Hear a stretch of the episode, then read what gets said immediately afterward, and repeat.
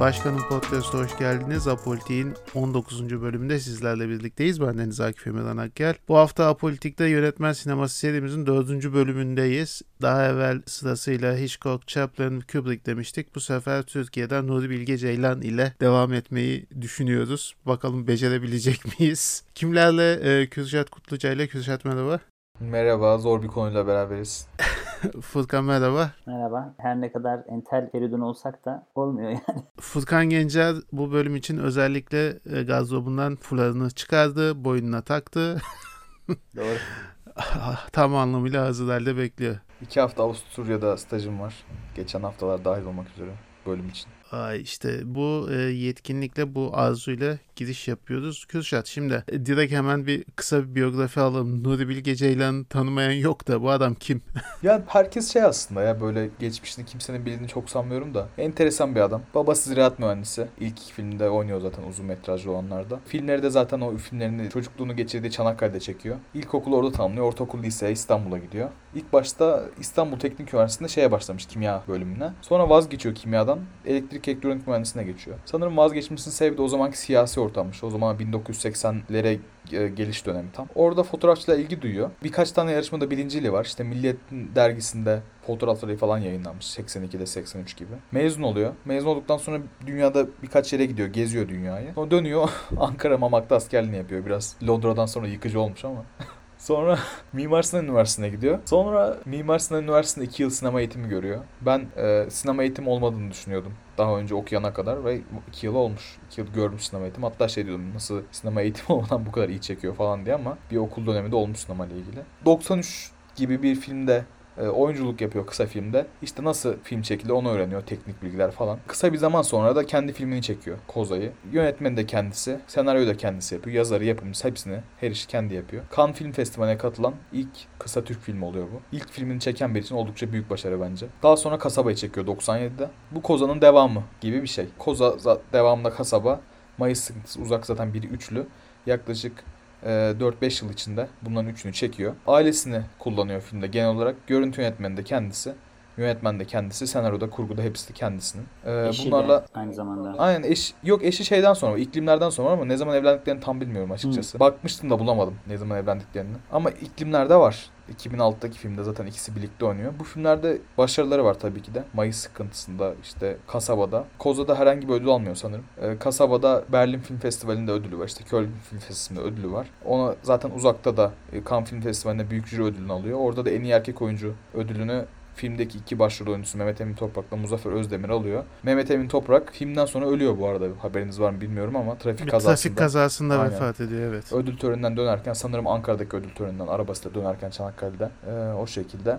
Bizim hiç şeyimiz yok bu arada. Hani uluslararası bu kadar e, etkili bir film festivalinde erkek ya da kadın oyuncu en iyi olarak ödülümüz yok diye biliyorum. O yüzden bunlar bence çok önemli ödüller. Hani bu kendi aldığı ödüllerden ziyade. Ee, aynı zamanda bu kitapların şeyi de var. Senaryoları da yayınlanıyor. İklimler dördüncü filmi. Burada kendisi oyuncu olarak rol alıyor. Bence en kötü filmi bu. ee, burada görüntü yönetmeni Gökhan Tiryaki ile çalışıyor ve Zeynep Özbatur Atakan'la e, birlikte çalışıyor. Yanlış bilmiyorsam Oscar oy kullanan 3 ya da 4 tane Türk var. Bunların ikisi de Oscar oy kullanan e, Türklerden Gökhan Tiryaki ile Zeynep Özbatur Atakan. Yine fotoğrafçılar devam ediyor bu arada. 2008'de 3 Maymun'u çekiyor. En iyi yönetmen ödülünü alıyor. Hatta 3 Maymun Oscar'da son 9'a kalan ilk kalıyor, ve tek filmi. Aynen. Aynen başka son 5'e düşmez evet. Düşmese de aynen. Ee, 2009'da jüri üyesi oluyor Kanda. Ee, 2011'de büyük jüri ödülünü alıyor Bir Zamanlar Anadolu'dayla. Bu arada Bir Zamanlar Anadolu'da Kanda ödülü var. Onun dışında yine Asya Pasifik'te en iyi yönetmen büyük jüri ödülü, en iyi görüntü yönetmen ödülü var. Türkiye'de Altın Portakal hiçbir dalda aday bile olmamış. Onu da belirtmek istedim. Bu bir zamanlarında olduğunun ama şeye e, festivale kabul edilip edilmemesi meselesini tam olarak bilmiyorum. Acaba göndermedi mi? Çünkü bazen e, takvimden ötürü şey olabiliyor. Yani şeyde Yerelde bir festivale bir... yollayınca öbürüne yollamıyorlar. Kalandar Soğuğu'nda mesela filmin kopyaları çalındığı için filmin kurgusunu yapıldığı bilgisayar çalındığı için bir sıkıntı oluyor. Katılamıyorlar birçok yere de belki bunda da öyle bir sıkıntı olmuştur ama hani tam emin değilim. Bir bakabiliriz ona. Neden yok diye. 2014'te Sonra Kış uykusu vardı aynen ona aynen. gelecek. Orada altın palmiyeyi alıyor. İkinci kez. Nihayet. Filmi. Aynen nihayet. İnşallah bir Oscar'da katılırsa aday olarak en azından. Biz ölmeden. Ee, Valla zaten şey olarak da baktığında hani bu festival tarafında o tarafta biraz daha kanda bağlantıları, ilişkileri iyi olduğu için diğer bir de zaten daha saygın bir festival. Orayı tercih ettiğini görüyorsun yani. Berlin veya Venedik yerine. 2-3 senedir hani bu kanda olan filmler şeyde de var ya Oscar'da var işte bu Parazit'in hepsinin ödülleri toplaması gibi. Biraz daha böyle sert vurucu yapması lazım galiba. Türkiye, Enteresan bir şey oldu ya bu akademi hem Marvel'a da bir anda önem vermeye başladılar. bir anda sanat filmlerine önem vermeye başladılar. Hani bu Orada sırf bir parantez açayım. Şöyle sö- e, söyleyeceğim. Kusura bakma Kürşat sözünü kestim de bu konuda son zamanlarda işte bu sosyal adalet savaşçısı denen tipler türedi ya. Vogue denen bir kültür var oluşuyor. Bunların tezahürü var. Joker'dan Oscar'da da akademide de. bahsediyorsun sanırım değil mi? Yo şey olarak genel anlamda işte bu e, yeni çeşit bir sol hareketlenme var ya bir işte daha çok kimlik üzerinden yürüyen işte Asya Pasifikleri de katalım, siyahileri de katalım, şunlar da olsun bu da olsun bir de sosyal adalet mesajı verilsin şu bu derken işi e, o tarafa doğru yöneltmek istiyorlar bir nevi. Kan zaten bunun yıllardır yapıldığı yer yani festivalin çıkış sebebi İtalya'da Venedik'te faşistler Venedik Film Festivali'ni yapıyorlar. Biz buna karşı işte şey yapalım diyerek. Kanda bir fest daha şöyle tam tersi oluyor yanlış hatırlamıyorsam ya da Kanda başlıyor Venedik'te ona karşı kuruyorlar. Yani ikisinden birisi. Her halükarda kan her zaman bir e, sol eğilimli bir festival oldu. Dolayısıyla mesela Parazit'i orada yayınlamada çok büyük bir sakınca yok ya da işte ondan önce mesela şey almıştı bu Shoplifters şeyin e, aşırıcılar mı diye geçiyordu. Arakçılar. Arakçılar. O mesela filmin orada alması, ödül alması çok doğal karşılanır ama bunların Oscar'da aday olması yahut ödül alması biraz tuhaf geliyor. Onun da sebebi işte bu son zamanlardaki bu kültürün bir biçimde şeye akademiye bunu entegre etmeye çalışmasıyla alakalı geliyor bana. Ama yine de Nuri Bilge Ceylan o tip bir şey için çok ağır gelir. Evet evet ya bu özellikle ya Amerikalıların hiçbir zaman e, bu adamın filmlerini izlediğini düşünmüyorum ben. Hele zaten Özetini yazılı- mi izliyorlardı Alt yazılı filmi zaten kim izleyecek Amerika'da? Ee, şeye kadar Hero filmine kadar bu şeyin Jang Yimou'nun çok fazla yo şey özür dilerim ee, Tiger and Dragon bu Ang Lee'nin ona o filme kadar mesela Amerika'da doğru düzgün yabancı film gösterilmiyor bile hani altyazılı dublajlı olarak genelde çıkıyor. Bu işi Yorgo Lantimos İngilizce film çekti adam aldı Oscar'ını. Kendi alaması da oyuncusu aldı yani. Bu şekilde bir çözüm bulunabilir. Sonra Kış Uykusu'nu da dedik ödül aldı. Akabinde Ahlat son filmi çektiği Ahlat Ağacı. Kanda ödül Ayakta almadığı tek film sanırım. Uzun süredir. Ayakta alkışlansa da. Hatta Aday oldu ama yani. Ahmet Kural diyordu Murat Cemre. Sen oynadığın adam hiçbir ödül alamadı falan diye. çok da iyi oynuyor bence. Rusya'da falan ödülü var diye biliyorum. Ben çok beğenmiştim oyunculuğunu. Şu ana kadar şeyler içerisinde e, yanlış hatırlamıyorsam en çok aday gösterilen yönetmenler listesi vardı bu Cannes'da ödüle. Hı hı. E, Ken Loach orada açık ara önde gidiyor. Biraz da yaşında etkisi var. Düşünsene yani Nuri Bilge Ceylan 2 yaşındayken Ken Loach ödül almış Cannes'da. Adam hala aday oluyor ödül alıyor. 61 de olması lazım kesin tarihi. Onu hani bırakırsan kenarda böyle bir e, istisnai durum olarak yaşayan yönetmenler için de hakikaten istisnai bir yeri var. Festival için Nuri Bilge Ceylan'ın. Bu arada şey var. Aynı zamanda Metascore'a göre 30 tane yönetmen var. Hiç kötü film yapmayan. Onlardan birisi Nuri Bilge Ceylan. Yaptığı bütün filmler yeşil kategoride. Metascore'da. Bunu da belirtmek istedim. Şimdi yaptığı tüm filmlere geçmişken Furkan sana buzdan topu atayım da en sevdiğin film hangisi? Bir tane Ee, sadece istiyorum. En sevdiğim galiba Kış Uykusu. Daha böyle e, heyecanla daha doğrusu böyle gözlemleyerek izleyebildiğim bir filmdi. Kış Uykusu'nu seviyorum. Kürşat'ın ekşici gibi yarısında çıktığı filmi diyorsun yani. Ya yarısına çıkmadım da işim gücüm vardı izleyemedim devamını desem daha doğru. Ya şöyle şimdi Nuri Bilge Ceylan gerçekten zor bir isim e, yönetmen sinemasında. Hani diğerlerini atıp tutabiliriz ama şimdi bu bizden.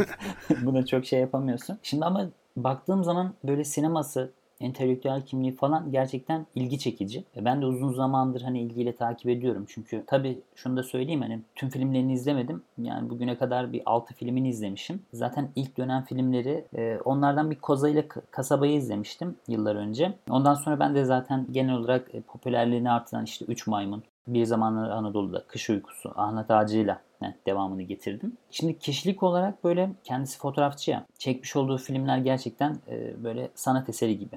Yani her çerçeve hani bir e, resim gibi deniyor ya. Ama işte bence hani dezavantajı şuydu. İlk dönemleri çok sıkıcıydı bana göre. Yani tam ilk filmlerini izledim ama Ben biraz daha şey hikaye anlatımına önem veriyorum. Ama mesela onun biraz daha fotoğrafla işte görsel anlatımı e, önemsiyordu. Fakat daha sonra yani Türkiye'deki bulunan böyle toplumsal kesimleri anlattığı filmler işte o zaman benim ilgimi çekmeye başladı. Üç Maymun mesela en bariz olanı. Tabii. Bir zamanlar Anadolu'da da ikincisi diyebiliriz herhalde. Ee, Yani onunla birlikte başlıyor zaten. Yani Üç Maymun'la birlikte hem görsel anlatım galiba hem de hikaye anlatımına ağırlık veriyor. Kürşat senin favorin hangisi? Benimki bir zamanlar Anadolu'da hem de açık ara. Yani bu benim bilgisayarımda duran, de- yani devamlı dururdu bilgisayarımda. Ara ara açar izlerim ben. Öyle bir filmdi. Bu, burada hemfikirim. Doğru, Bence de doğru. hakikaten inanılmaz bir film. Film sanatının biraz böyle göstermeyle ilgili olduğunu, hani konuşmaların çok önemli olmadığını düşünüyorum. O yüzden bu, bu filmde ikisi de var. Mesela şeyde Kış Uykusu'nda çok fazla diyalog var ve diyaloglar bana çok yapay gelmişti. Bu filmlerde ben yapaylık sezmiyorum mesela Bir Zaman Anadolu'da. Hatta yani iki yıl hatta bir yıl diyeyim yani 2011'de çekti Bir Zaman Anadolu'dayı. Muhtemelen kurgusu çok uzun sürüyor bunun filmlerinin. Bir sene iki sene kurgu yapıyor. Ya bir, bir buçuk fark, yıl farklı film yapıp ikisinin bu kadar birbirinden farklı olması bana çok enteresan gelmişti. Belki de kendi farklı bir film çekmek istedi diğerlerinden ama e, çok yapay gelmiş. Diyalogları Bir Zaman Anadolu'da resmen o ortamda fi- filmin içinde olsan filmin içinde olduğunu anlamazsın. Öyle bir. Bana bir de Irishman'de olmuştu bu. Yani filmin içinde olsun anlamazsın filmin içinde olduğunu. Kasabada bir de Mayıs sıkıntısında oynuyordu ee, babası Emin Ceylan. Ee, iklimlerde hatta Koza'da da oynamış da Koza'yı bir türlü izleyemedim. Bulamadım Koza'yı ben izleyebilecek bir yer ya. Ben, de bulamadım. Yani Bulan varsa bize falan de da yok. Nerede bilmiyorum. rica ediyoruz. Kasabada mesela ona dublaj yapılmıştı. O çok eğreti duruyordu. Yani diğer tüm oyuncular normal kendi sesleri yahut işte orada yerel isimlerinde malum işte şiveli falan konuşuyor. Fakat babasında bir dublajdan ötürü yapaylık vardı. Onu saymazsak bana kasaba içlerinde en doğal olanı Bana da kasaba çok güzel e, gelmişti ama gelmişti. bu dublaj insanları aşırı negatif etkilemiş. Ben kimle konuşsam kasabayı beğenmiyor. Ben Mayıs sıkıntısı, kasaba uzak ya iklimler hariç çok beğenmiştim filmleri. Bu genel olarak O eski üçlemeyi mi? filmlerde olsa aynen. Bu hele uzak çok güzel bence ya. Çok hoşuma gitmişti benim. Orada mesela bir söyleşisinde soruyorlar hani konuşması sesi duyuluyor fakat ekranda işte oyuncunun dudakları hareket etmiyor. Yani bunu yaparken bundan muradınız ne gibisinden o da diyor ki ben izleyicinin şeyi istiyorum düşünmesini. Acaba karakter şu an düşünüyor mu yoksa konuşuyor mu? Bunu hani e, izleyici karar versin. Yani bana Onun biraz durumu işte- kurtarmak için gibi geldi şimdi açık söyleyeyim de. yani Bizi mi kurguyu, yiyorsun? kurguyu Tarkovski yapmış gibi hani o kurgusu berbat gerçekten ya. Bu, bu 98'de bir filmin çok hani gerçekten hiçbir imkanı yokmuş bu adamın dedim ben izlerken. Kurgu Ee, yapabilecek. Şey olarak ama e, e, tabii o dönem biraz da tabii bütçe sıkıntıları da vardı muhtemelen ama Tek kamera çekmiş yani- diye biliyorum ben. eskiden çektik filmlerde teknik anlamda en azından şöyle bir ayrıntı vardı. Diyor ki hani o şey oluşturmayı çok seviyor biliyorsun. Uzakta böyle belirsizleşmesi karakterin arzu ettiği zaman o e, derinliği verebilmesi için kullandığı kameranın modern olanlarda en azından sensörlerinin büyük olduğu mu sıkıntı olmuyor dijitalde. Analogda ise filmin kendisinin büyük olması gerekiyor. Büyük filmi kullanabileceğinde kamera e, tabii o- bulmak biraz sıkıntılıydı. Şimdi e, dijitalde biraz daha kolaylaştı o iş. Çok daha rahat yapabiliyor bunu ve Nuri Bilge Ceylan da bunu yapmayı çok seviyor. Sanırım The Artist öyle görebiliyorsun. eski kameralar çekilmiş diye hatırlıyorum. Zaten o da siyah beyaz ya. Evet. Onun öyle eski kameralara çekildi. Pardon şeydi sanırım. Lighthouse vardı ya bu. iki sene önce falan çekildi. Evet. Evet. Ya o şey O açısından öyleydi. bir de siyah beyazın mesela kasabada işte siyah beyaz hani çekilmiş. Ee, şeyde hatırlıyorum. Clerks filmi vardı ya meşhur Kevin Smith'in bu düşük bütçeli 23 bin dolara çektiği komedi filmi. Siyah beyazdı mesela onu sorduklarında hani bir artistik sebebi mi var falan diye. Hani Clerks'tan öyle bir şey beklemezsin. Kevin Smith de demiş ki ya paramız yoktu. Ee, renkli de şey çok zor olacaktı hani istediğimiz şeyi tutturmak. Siyah beyaz daha kolay geldi. Bir de kusuru da örtüyordu onu kullandık gibisinden ama Nuri Bilge Ceylan'ın öyle bir kaygısı olduğunu ben zannetmiyordum en azından. Direkt kendisi negatifte çekmiş ama zaten filmi ya. Hani modern bir kamerayla siyah beyaz dönüştürmemiş de direkt negatif bir kamerayla çekmiş. Ee, peki şey eleştirisine katılır mısınız? Yani Nuri Bilge Ceylan da başta olmak üzere Türkiye'deki birçok bu otör denen yönetmene e, nispet edilen işte efendim Tarkovski Bergman olmaya çalışıyorlar da işte orijinallik yok gibi bir eleştiri geliyor Ona katılır mısınız orijinallik kısmında yoksa e, kendi tarzlarını sentezlemiş, oluşturmuş adamlar bunlar mı diye düşünürsünüz? Furkan senden başlayalım. Ya onu biraz daha işte belki teknik kısmına baktığımız zaman gerçekten e, çok fazla sahneleri böyle doğa işte köyde geçen filmler mesela daha çok böyle hani Rus romanlarındaki gibi işte Çehov'un öykülerindeki gibi böyle değişik bir atmosfer oluyor. İzlediğim filmler yani 3 maymundan sonraki 3 maymunla birlikte o filmlerdeki hikaye anlatımı hikaye çok bizden gerçekçi olduğu için orada ayrıştığını düşünüyorum. Yani belki teknik olarak çok fazla öykünme olmuş olabilir ama şimdi burada bir bakıyorsun yoksul, aydın, entelektüel, işte muhtar, doktor, savcı bunların hepsi çok gerçekçi kimlikler. Yani sokağa çıktığında kapının önünde görebileceğin Evet, adamlar kapının diyorsun. önünde görebileceğin yani imamı da işte o ahlat ağacındaki yeni mezun olan e, varoluş sancıları çeken e, çocuk da hepsi sokakta karşılaşabileceğimiz belki Nuri Bilge Ceylan işte şunları özeniyor dedikleri kişilerin şey kaygısı olabiliyor. Yani daha farklı gösterme kaygısı olabiliyor. Belki o ilk filmler diyebiliriz. Hani ben onları çok bilmediğim için e, çok yorum yapmayayım ama son filmlerinde evet Kış Uykusu'nda biraz yapaylık vardı o sohbetten dolayı ama Kış Uykusu bilinçli olarak yani Türk Türkiye'de bulunan aydın temsilinin eleştirisi gibi bir şeydi. Yani biraz daha Ben de aynısını bak- düşünmüştüm. Bu adamlar acaba dedim aşırı entelektüel olduğu için mi muhabbet böyle dönüyor? Çünkü bana o muhabbet gerçekte olmayacak muhabbet gibi gelmişti devamlı zaten. O kardeşiyle yaptığı konuşmalar devamlı. Bu Bir Başkadır'ı biz konuşmuştuk hatırlıyorsanız. Bir Başkadır dizisinde de bu entelektüel beyaz Türklerin bir konu- muhabbeti vardı hatırlarsınız. Böyle onlardan arasında da böyle diyalog geçerdi. Şimdi Kış Uykusu'nu o zaman şu anlamda bakmamız gerekiyor. Hikayedeki işte karakterlerin ne rolde olduğu, nasıl bir derinliği olduğunu. Kısaca bahsetmem gerekirse Aydın karakteri var, kız kardeşi var eşinden ayrılan, bir de eşi var. Aydın eskiden İstanbul'da oyunculuk yapmış, işte tiyatrolarda oynayan e, bir başarısız diyelim. Daha doğrusu çok başarılı olmayan bir oyuncu. Kız kardeşi eşinden ayrıldığı için işte onun yanına gelmiş. Eşi de maddi olarak zengin çünkü otel eşine ait. Görece entelektüel ya da beyaz Türk diyebileceğimiz ya da işte aydın kesim. Bunların arasındaki muhabbetler yapaydı ama zaten temsil ettiği şey Aydın'ın oydu zaten. Aydın mesela orada kaç tane yalan söyledi mesela. Normalde hani entelektüel sürekli bir mesela işte Ömer Şerif'in filmi bu otelde çekildi diyordu. Halbuki öyle bir şey olmamıştı. Tamamen orada çok ciddi bir eleştiri vardı. Hem kendi sınıfına öz eleştiri vardı. Hem de işte Taşra'da bulunan yine oradaki zıtlıkları biraz konu edinmeye çalıştı. O doğruya doğru yani kış uykusu bir zamanlar Anadolu'ya göre daha yapay. Çehov etkisi demiştik ya Çehov'un etkisinden ötürü hani bu e, bireyler arasındaki ilişkiye çok fazla takıldığı bir dönem oluyor yani hani e, mevzuyu sadece ikili ilişkiler üzerinden değerlendirme gibi. Fakat bana hani en azından kış uykusu özelinde nasıl diyeyim tuhaf gelen şey Nuri Bilge Ceylan'ın diyaloglarının birçoğu bir miktar gerçekçi bir miktar işte şey karakterler gerçek tamamen ama diyaloglar bir miktar gerçekçi bir miktar böyle hani kurguya kabul ettirecek düzeyde yapay oluyor. Fakat festivallere ya da yurt men hitap ederek yapıldığını da bir miktar yine düşünmek lazım. Dolayısıyla altyazıda altyazıda bunun nasıl göründüğünü de bakmak lazım. Yani Türkçe belki okun e, izlendiğinde çok yapay gelen bir şey İngilizce ya da Fransızca altyazılı olarak sunulduğunda belki farklı algı oluşturuyor olabilir. Ben de aynısını düşünmüştüm e, bu konuda. Kardeşi Necla ile yapmış olduğu bir tirat vardı ya 10 dakika süren 15 dakika bayağı uzun. Orada yoksullukla alakalı hani yardım etmeyle alakalı. Mesela o gerçekten e, ciddi bir muhabbet yani insanların arasında geçebilecek E, ama mesela oradaki Necla normalde söylemeyebilirdi. Kardeşini görmezden gelebilirdi yapmış olduğu o samimiyetsiz yardımları ama onu tam tersi işte yüzüne vurmaya başladı. O mesela ben bir yabancı olsam gerçekten işte aydın kesimin aslında böyle şey gör, şirin gözüküp gerçekte samimi olmadığını hani anlayabilirsin. Hani aydın personası buna göre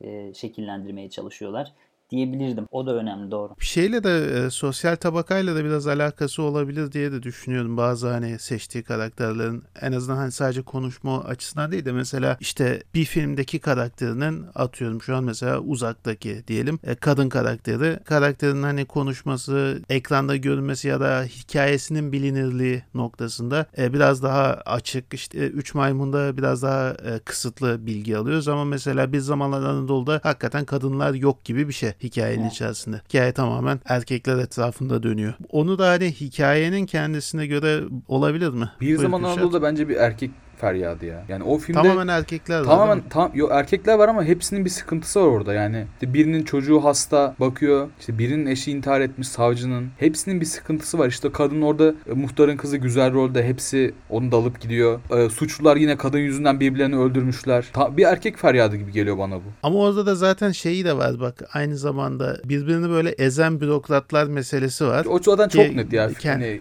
gö- gözümüze sokuluyor film boyunca. çok Aynen çok kendisi de zaten diyor hani babasının görevinden ötürü farklı yerlerde kalmışlar taşta da diyor ki her zaman mutlaka bürokratların böyle birbirini ezmesi. Orada hatta şey sahnesini hatırlarsınız. Beni işte gençken Clark Gable'a benzetirlerdi falan diyor Evet, evet. savcıyı böyle hepsi aa öylesiniz savcım falan diyor gazı veriyorlar. Hiç alakası yok Alakası Clark Gable'la mesela. Bu tip öyle taşlardaki o ufak tefek yalakalıklar birbirini ezmeler. Muhtar sahnesi gerçekten ayrı bir Oscar'lık ödül verilmesi. Gaz lambası değil mi? Işığın bir anda böyle Ee, yüzünde. Yok gasilhane için hani konuşuyor. Ya orada aklımda benim o kalmamış da şey kalmış. Bir koyun eti hikayesi kalmış. Bir de o kızın girişi sahnesi. Gasilhaneyi hatırlayamadım bak. Orada şey diyor hani köyümüzün ihtiyacı olan şeylerden bahsetmeye başlıyor. Orada öyle bir ortamda nasıl ona o kadar heyecanla, istekle, iştahla anlatabildiği yani tam böyle taşra bürokratı olur ya böyle muhtar tam öyle bir merkezden birileri gelmiş ne koparırsak kardır gibi. O yüzden o gerçekten çok iyi bir sahneydi. Ee, orada Ercan Kesal hakikaten şeyde çok iyi oynuyordu. Bir zamanlar Anadolu'daki muhtar. Aynı zamanda onun da e, sanırım şeyde de devam etti değil mi? Ahlat Ağacı'nı hala izleyemediğim için Yok, orada o- da var mıydı Orada yok. Orada Kesal? yok. Orada. Bazı yönetmenlerin böyle belli oyuncularla sürekli çalışmasını insan bekliyor, istiyor da. Öyle Nuri bir kaygısı Bilge yok ya. Annesi babası dışında düzenli çalıştığı kimse yok adamın. O da güzelmiş. Nepotizm yapıyor diyorsun. şimdi de şimdi de kuzenini zaten almış ya ona yazdı diyor hikaye Aynen. falan. Kuzeni de şeyde Ahlat Ağacı'nda yazar kadrosunda imam rolünde demiştiniz değil mi? Hı hı. Ek olarak da muhtemelen başka hikayelerde yazacaktır. Bu yeni- Zira yeni Erzincan'da o. öğretmenlik yapmış. Aynen. Erzincan'da öğretmenlik yapmış demek Nuri Bilge Ceylan için bulunmaz nimet. Bulunmaz. Taşla mı koyar diye. Güzel. Bunun dışında Nuri Bilge Ceylan hakkında böyle eklemek istediğiniz, ilginizi çeken ya da işte bu adamı bu yüzden seviyoruz diyebileceğiniz bir şey var mıydı? Sevmiyoruz. Hatta Yok e, ben dediğim gibi hani ben mesela biraz daha olaylara sosyal bilinci mantığıyla bakıyorum yani sinemasına da öyle baktım. Yani o Üç Maymun'dan sonraki o toplumsal temsilleri anlattığı hikayeler mesela Üç Maymun'daki hikaye e, sonradan işte siyasete girdikten sonra zengin olan bir adam ve şoförü öyle bir hikaye. Kış uykusunda hani biraz böyle Aydın personasını biraz işte Aydın kimliğini temsil eden işte Aydın üzerinden bir eleştiri var. O yüzden hani o eleştirileri bir zamanlar Anadolu'daki o bürokratların işte memurun, doktorun, e, savcının yaşamış olduğu o taşra e, sıkılganlığı. Mesela işte Nuri Bilge Ceylan bir de sinemasında şöyle bir şey var. Hani sen hikayede şey olmuyorsun. e, Konuk olmuyorsun. izleyen oluyorsun. Orada bir empati kurabiliyorsun. İşte o Aydın'la Necla'nın mesela tartışmasında sen bir hakem gibisin. Hangisi yenecek diye düşünüyorsun. Yani orada bir taraf tutma işte biraz daha böyle hikayede olmaktan ziyade dışarıdan gözlemleme oluyor. O da bence çok muazzam bir şey. Mesela görsel anlatımda o kadar iyi olduğu için e, sadece seyrediyorsun. Eyvallah. Kürşat sence? Ya bence Sen seviyor musun? Evvela bir de seviyorsan niçin? Ee, ya ben şöyle düşünüyorum ya hani böyle hemen oturduğun evin yan evinde olan olayları sana çok net gösteriyor. Yani çok sıradan, çok sıradanı film yapmak bence güzel bir şey. Yoksa e, uçuk kaçık olaylar herkes film yapabilir zaten. E, alışılmadık şeyleri ama sen sıradan bir olayı bulup çıkarıp yani sıradan bir öğretmenin atam atanamayan işte babası kumarbaz olan bir adamı kalkıp il- film yaparsan, izletirsen bence olay zaten bu. Bir kere şey çok önemli benim için. Bu oyuncunun yüzünü görmek, oyuncunun tepkilerini görmek, konuşmanın öte. işte babasının borcunu ödemediğini yüzüne vurulduğunda, babasını tekrar kumar oynarken gördüğünde yüz ifadesinin değiştiğini görmek benim için bunlar çok önemli. Konuşmaktan öte. O yüzden bunları çok güzel bulup çıkardığını düşünüyorum. Ayrıca sinematografisi de çok iyi. Zaten çalıştığı adam çok iyi. Yine Anadolu'nun ıssız bir yerinde yani sinematik olmayan bir yeri aşırı sinematik şekilde çekmek bence büyük başarı. Hani sen İstanbul'a Paris'te film çekersin de e, gel de bir de o 5000 kişinin yaşadığı bir yerde bir film çek bakayım ne kadar iyi olacak. Estetikliği yakalayabilecek misin? Kendisinin söylediği bir şey var. Diyor ki ben insanın içinde yaşadığı şeyin ne olduğunu anlatmaya çalışıyordum diyor. Hayatın işte manası nedir? Bunun gibi büyük soruları soruyordum. Fakat diyor hani bunlardan böyle bir cevap alabileceğimi de pek zannetmeden yapıyordum. Yine de diyor benim tüm filmlerim insanların iç dünyasıyla alakalıdır. Bu büyük soruları sormaya devam edeceğim diyor. Umarız sormaya devam eder. Biz de cevabını alamasak da o soruları izlemeye devam ederiz. Ben şeyi sorayım Akif abi sana. Bu ben çok fazla Zeki Demirkubuz izlemedim de. O mu Nuri Bilge Ceylan mı? Bu soru Böyle çok ayıp bence. karşılaştırma yapılabilir mi? Bu soru bence hakaret Nuri Bilge Ceylan'a. Ama yıl- Türk sinemasının uzun yıllardır tartıştığı, taraf tuttuğu Zeki Demirkubuz'un Nuri Bilge Ceylan ayarında bir yönetmen olduğunu düşünmemekle birlikte kendisini de yeni e, takip ediyoruz. Son gerçi Yeraltı ile birlikte bir tık tatsızlık oldu. Sev, çok sevdiğim bir romandı Yeraltı'ndan e, notluya, notlar. Dolayısıyla e, daha iyi bir uyarlama bekliyordum ama olmadı. Akabinde de e, iki film çekti. Onları da izlemedim. Son Kor'la e, bir tane daha vardı. Kor'u izledim hatırlayamadım ben. Şu an. Ben ço- onu da çoğu filmini izledim. Bir iki tane falandır izlemedim. Kor'u da izlemiştim. Son ikisi, son iki film hariç hepsini izlemiştim. Kor Üç Maymun'a çok- ama Benziyor ya. Bana mı öyle geldi Öyle mi? ama yani konu olarak çok Aa, benziyor. Açıkçası Masumiyet dışında bende kalan bir filmi yok ne yazık ki Zeki Demirkubuz'un ama Nuri Bilge Ceylan daha üst düzey diyebilirdim bence de. Yani Kürşat'a katılıyorum bu konuda. Anladım. Peki Nuri Bilge Ceylan'ın bu mesela Orhan Pamuk gibi bazen böyle kendi bulunduğu cenah diyelim, e, camia diyelim ya da işte hani çevresini böyle eleştirmesi böyle gider mi bu? Bunun daha çok dozunu artırır mı sence? Biraz daha kendini bulduktan sonra. Ya Kış Uykusu ben bu anlamda iyi buluyorum yani. En son mesela Ahmet Ağacı'ndaki son dönemde Türkiye'deki Türkiye'yi gerçekten en iyi böyle gözlemleyen filmlerden birisi aslında. Ee, Ahmet Ağacı'nda imamla ilahiyatçının arasındaki yani gelenekle modernin arasındaki diyelim muhabbetler falan. Biraz daha böyle sanki işte muhafazakar ya da böyle mütedeyyin kesim de böyle iyi yorumlamaya başladı. Orhan Pamuk'un hani bazı muhafazakar tabir edilen semtlerde mütedeyyin insanların yaşadığı yerlere gidip çaya hanelerde oturup hani gözlem yapması Poğaçayı. hadisesi. Merhaba poğaçacı. Evet. O düzeyde değil gibi geliyor bana en azından da hissiyat olarak. Ama Nuri Bilge Ceylan dedik ya bu işte altyazıya hitap eden film yaptığı için çok fazla içeride olan biten kaygısını duyacağını zannetmiyorum. Yani hani şu anlamda kaygı duymayacağını düşünüyorum. Yani bana buradan ne tepki gelir çok düşüneceğini zannetmiyorum. Türkiye'den gelecek tepkiyi önemseyeceğini zannetmiyorum açıkçası. Ben Buyur, Nuri Bilge beyaz Türk olduğunu düşünmüyorum zaten. ya. O yüzden öyle kendi canı diye bir şey olduğunu da gördüğünü düşünmüyorum. Yani Çanakkale'de büyümüş, ortaokula kadar orada yaşamış birisi Evet. ne kadar beyaz Türk Yani olabilir? geldiği çe- tabii geldiği çevreye bakınca dediğin gibi çünkü e, o anlamda bana da e, benim de hani şey bir, bir parça diyeyim ilgimi çekiyor. Bir ziraat mühendisinin oğlu olup teknik alanlarda okumaya çalışıp sinemaya Bence meraklı olunca Halktan biri film çekiyor. Ben böyle düşünüyorum yani. Gözlemliyor. Her her yere gözlemliyor. Bunun filmi çekiyor gibi düşünüyorum. Ya bu işte ucu bir şekilde kültürel iktidar mevzusuna dönüyor ya. Buradaki önemli olan hani bir kısmın onu sahiplenmesi ya da işte mesela festival filmlerinde ya da bu alanda aranan kişi olması ve bir şekilde onu bir yere itiyor. Normalde dediğiniz gibi gerçekten bağımsız, güzel yorumlayan çok yok. Çünkü böyle Türkiye'de böyle bir ya da iki üç kişi var yani hani en fazla böyle diyebileceğimiz. Onu böyle o siyasi kavgalardan ayrı tutmak gerekiyor bence de. Ve ben, ben- bence de onun umurunda olmadığını düşünüyorum. eyvallah o zaman burada e, bitirelim. Süremizin sonuna geldik. Ağzınıza sağlık tekrar. Teşekkür ederiz. İnşallah bu yönetmen sineması serisine de devam ederiz diye ümit ediyorum. Bizi Başkanın Podcast ismiyle Twitter'da bulabilirsiniz. Soru görüşüyorum, öneri, eleştiri hepsine talibiz. Bizi dinlediğiniz için teşekkür ederiz. Bir sonraki bölümde görüşmek üzere. Hoşçakalın. Hoşçakalın.